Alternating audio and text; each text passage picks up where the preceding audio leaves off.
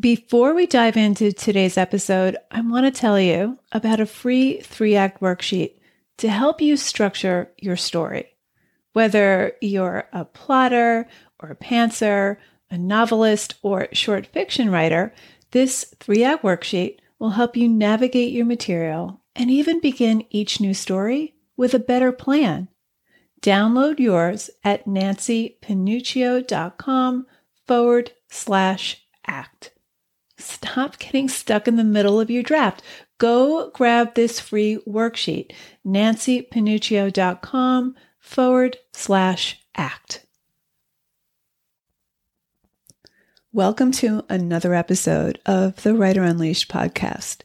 Now, at the time of this recording, I'm recovering from a very bad case of COVID. So I went through some of my past episodes I pulled out some of the big ideas from each and I put them all together. So today I'm giving a mashup or a remix of six episodes covering structure and plot and character development, backstory, and show don't tell. I'll link to the full episodes in my show notes so that if you want to go back to hear any of these in full, you'll have easy access. So here we go.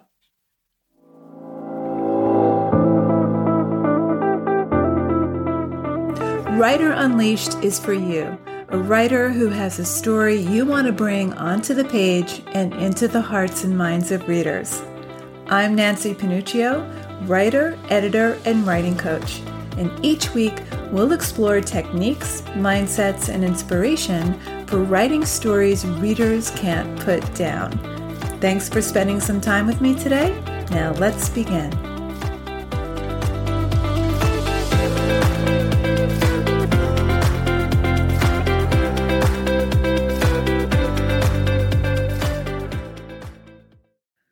So, how do you get into the action of the story sooner? Where do you start? Well, you've probably heard of starting in the middle of things in medias res or where things are already off balance. But here's a simple technique I learned from Doug Glover that can help you launch readers into the story instantly. It's called a but construction. A but construction is any use of the word but or a synonym in a sentence or paragraph that sets up a contrast, surprise, paradox, or comparison. It gives a clash of ideas, and this creates tension and surprise for the reader. So it creates conflict and energy at the sentence level. You never want your reader to think, well, I saw that coming. You want to surprise them. You want to give them something unexpected. The idea is to take any simple declarative sentence and add a but to it. Here are some examples. This is from Doug Glover. I thought my wife had left me, but she is back. What she has been doing the past two years, I have no idea. So here he's simultaneously balancing contrasting ideas in the time it takes to finish the sentence. So he's opening a story loop here. We want to know why she left, where she went, why she's back, and what she's been up to for the past two years. We also want to know, well, what's going to happen with this marriage? Here's another one by Amy Hempel. The first three days are the worst, they say, but it's been two weeks and I'm still waiting for those first three days to be over. So here we're wondering, okay, what's going on here? Is she overcoming some addiction? Maybe it's cigarettes or alcohol. What is it? And what's been happening in these two weeks? You can also use an implied but. Here's an example from Doug Glover. I am in bed with a woman who looks like a movie star and I have lost my memory.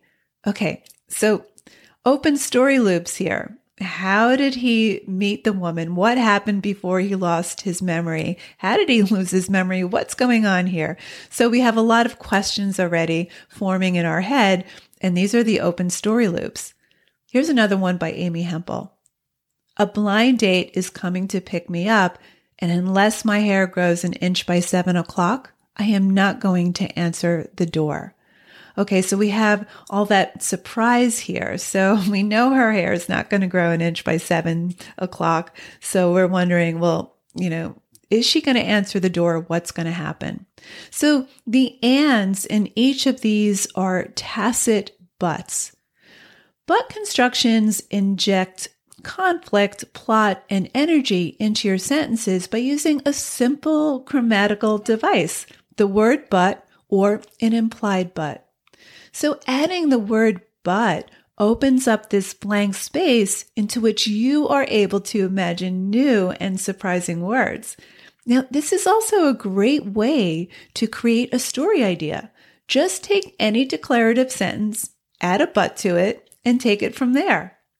Now, contrary to what many aspiring writers believe, a story is not about what happens. Many writers conflate story with plot, but they're not synonymous. They're two separate things. Plot is what happens, it's the external events. So, what is story? At its most basic, a story is someone who has a goal and has trouble getting it. For example, Anna Karenina wants to be with Vronsky, but her husband doesn't want to give her a divorce. Humbert wants Lolita, but she doesn't want him. The trouble your protagonist encounters instigates this person to change. So the story is not about what happens, it's about the transformation your protagonist goes through as he or she navigates the plot, as he or she pursues the goal and encounters obstacles. So, plot is the external events that test your character's mettle and present increasingly difficult challenges on your protagonist's journey to get what he or she wants. Now, you should put your character into trouble. He or she should encounter obstacles and problems, but it's only dramatic if the problems are intimately connected to your protagonist's desire and if it's forcing him or her to confront limitations. Often, the reason stories lack drama despite obstacles thrown in the protagonist's path is this reliance on common structures like the hero's journey or save the cat and other structures. So these structures perpetuate this idea that you should have external events in place before you sit down to write. So they have you hitting certain story beats all before you know who it is you're writing about, before you know what the character wants, why they want it, and what internal obstacles are impeding them from getting it. And the thing with these structures that nobody tells you is that they're derived from stories that have already been written. So they're a way of decoding these stories. But that's not the process of how these stories were written. Now, no reader ever thinks, wow, that was a great second act or that was a great Night of the Soul story beat. So when you rely on common structures as a prerequisite, this requirement, you're more likely to create these surface level problems and a generic, predictable reaction from your protagonist. Remember, we want to give readers something new, something that they don't already know or expect. So rather than focus on the external problems, focus on your protagonist. Remember, it's not enough for a character to do something in response. We want to understand why. We want to understand what's motivating your protagonist internally as they move through your plot. We don't want to just know how this person solves the external problem. We want to know how he or she solves the internal problems that the external problems expose. Otherwise, it only affects your protagonist on this surface level, and readers don't care a flip about that. They're far more interested in how obstacles affect your protagonist internally. Remember, your protagonist comes into the story with a history. Your protagonist arrives with this long standing issue or fear or limiting belief that they're now forced to reckon with, that they're now forced to confront and resolve. And the inciting incident or significant situation that happens at the beginning of your story forces your protagonist to stare that issue down and overcome it over the course of the story. So every event in your story should be relevant to your protagonist's desires, needs, and fears. Show us the event unfolding in real time. So, telling is when you give us conclusions to something we haven't seen played out. So, we have no context for it. For example, if you tell us Frank and April had a fight, but you don't show the fight in real time, the reader is denied the thrill of anticipating what might happen next moment by moment. And the fight between Frank and April will have no meaning to the reader. They won't know why Frank and April are fighting in the first place. It could also help to show what led up to the fight so that it doesn't come out of left field. Even a flashback even something that happened in your character's past is unfolding in the present for the reader. Now, there are two reasons you want to show us the event as it's happening. Number one, it will help us anticipate what might happen next. And number two, it will often explain why the event happened, why the fight happened, why the character feels a certain way. So we don't want to know just the what, we want to know the why. The reader is always looking for meaning. That's what keeps the reader hooked into your story page by page. So if you tell us Frank is worried about meeting his wife backstage after she bombs at her amateur performance in a play, that's a foregone conclusion. It deflates all the tension. Just bring us backstage. Let the tensions escalate. Let the scene unfold for us in real time. If you show us the event unfolding in real time, the reader gets two boons. They get to anticipate all that might happen and they'll understand why it's happening. Now, if I had to pick one thing you should have dialed in before you start building your plot, it's your protagonist's desire. All stories are driven by desire, so you'll want to dial this in because the implicit question urging the reader through your story is Will he get what he wants or not? Will Frank and April move to Paris? Will Anna Karenina get to be with Vronsky? Will Anthony Bridgerton marry Kate Sharma, the woman he loves? Or will he be doomed to a dutiful but loveless marriage to Kate's younger sister, Edwina? Now, it's not enough to know what your protagonist wants or who your protagonist wants.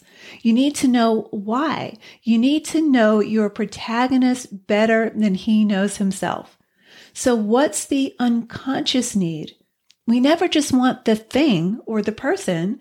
There's some unconscious need we believe deep down that that concrete thing will satisfy. Because without the why, your protagonist isn't motivated from scene to scene as he navigates the plot. And there's no connection between the external events and your protagonist's internal dilemma. So you need to know your protagonist more than he knows himself. So, what does she want? Why does she want it? What fears, misconceptions, faulty beliefs, or fatal flaws are keeping her from getting it? Your character's desire is important because it leads to the evolving story question Will the protagonist get what he wants, and how will he change in the process? A big part of the writing process is understanding who our characters are and how they got to where they are in the story's present. Where your character is in the story's present is the result of decisions, influences, and events that happened in their past. So, this is the right instinct. In fact, you should be exploring your story's backstory throughout the entire writing process. You just need to get clear on two things what backstory you need in order to write the story, and what backstory the reader needs to know. So every novel or short story focuses on one specific story, the forward moving action. Let's call this the front story. This is the story you want to tell. The backstory deepens and expands your character, and it's often what makes a character multidimensional and believable. The backstory gives two types of information. One is past events that are crucial for you and your reader to understand the story's present. And the other is what you need to know as the author, what you need to create your character. Now, this doesn't all have to be on the page, and we'll get to that, so stay with me. But backstory is not static. It's not something you have to do first and then forget about. It's something that you can and should be discovering as you write and revise your story. The thing you want to avoid is imposing facts and insignificant history on your character that the reader doesn't need to know about or isn't even interested in. So, number one, discover the backstory while you're writing. Move back and forth between the present and the past, between front story and backstory. Let it evolve. Allow your backstory to adapt to the story you're telling. So let's talk about what backstory you need to know as the author. So, as you're exploring backstory, as you're putting your characters into certain situations and seeing how they react, keep asking questions. Why are they reacting this way? What happened in their past that caused them to do this? What happened in their past that caused them to feel this way? Use the actor's technique. Now, actors come into every scene knowing their character's backstory, but it's infused into the present scene. It bears pressure on the story. And actors bring that backstory into each and every scene. It's felt rather than told. It's intuited by the audience. It's not spoon fed. So, what you need to know about your characters, the essential thing you need to know, is what actors need to know to play their scenes. Now, you may know the psychology behind your character's motivations and their actions and their behaviors, but you don't have to share that with your reader. So I'm thinking of Dog Day Afternoon. This is a brilliant movie from the 70s. So we meet Sonny, played by Al Pacino, when he's robbing a bank with a group of his friends, and it's clear he's never done this before. And it's already off to a rocky start. He's nervous, he's sweating, he's fumbling. One member of his crew can't go through, through with it at the last minute and asks to be let out. And there's a lot of false starts. So already we're wondering why is this guy robbing a bank? He's clearly not a seasoned criminal. Then, about an hour into the film, we meet his lover, Leon. Now, Leon is a trans woman living as a man who can't afford sex reassignment surgery. We also learn that Sonny's married to a woman, so we learn why he's robbing the bank to finance his lover's sex change operation. Now, if we didn't have that key information, he would just be another first time bank robber. So what? But we understand what he's motivated by. But the thing to note here is that Al Pacino brings his character's backstory to every scene right from the start. We don't get the history of how he and Leon met or any backstory about his relationship with his wife. We don't get backstory about Sonny's childhood or when he discovered he was gay. We only get what's relevant to the front story, the bank robbery. Now, you can bet that Al Pacino knew his character's backstory inside and out. He likely knew all about his childhood and what life was like with his wife when he first discovered he was gay, how he met Leon, their first date, and everything in between. And all of that is imbued in his performance. So actors rely on sense memories. It's not important what happened. What's important for you to know is what your character felt about what happened. Now, the famous acting teacher Stanislavski used to tell actors to create a biography for their characters. And this is something writers are often encouraged to do.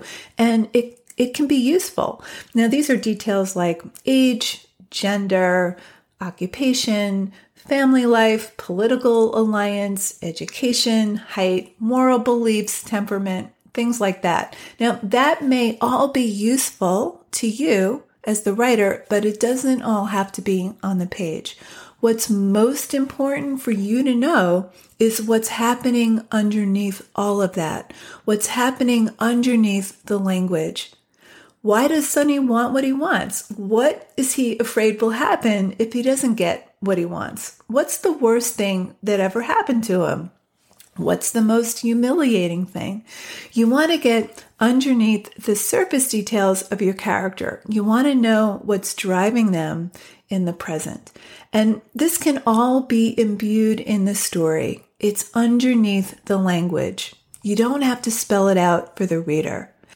Now, often we talk about making characters sympathetic or vulnerable but vulnerability is not baring all your emotions. It's not oversharing. It's just being truthful. So I've never auditioned to be on a band, on a TV show. I've never auditioned for anything. But I understand his reined in hope that he'd get the gig and his disappointment in ultimately not being chosen. And all of this is kind of mixed with the sense of accomplishment that he even made it that far. So I couldn't relate to his specific situation, but I did understand how he felt. So, regardless of what your character's surface problems are, we can always relate to his or her story problems. So, don't focus on making a character likable, focus on helping us understand their human dilemma. We care for flawed, complex human beings. And that starts with you. Empathy is feeling with a character. It's different from sympathy, which is feeling for a character. One way to help us care is to find the part of the character that is you. You want to find part of the character that you can identify with. And if you can find that part of the character that you identify with, we'll care. Because ultimately, the only way to reach our emotions is to use yours. So there you have it. Thanks for hanging out with me today. And if you know any writers who need some support in their writing, please share this episode or the Writer Unleashed podcast in general. And if you love what you're listening to, subscribe on your favorite listening platform and please leave me a review. Reading how this podcast impacts your writing truly lights me up and helps me create topics for the show. Till next time, keep writing, and I'll talk to you soon.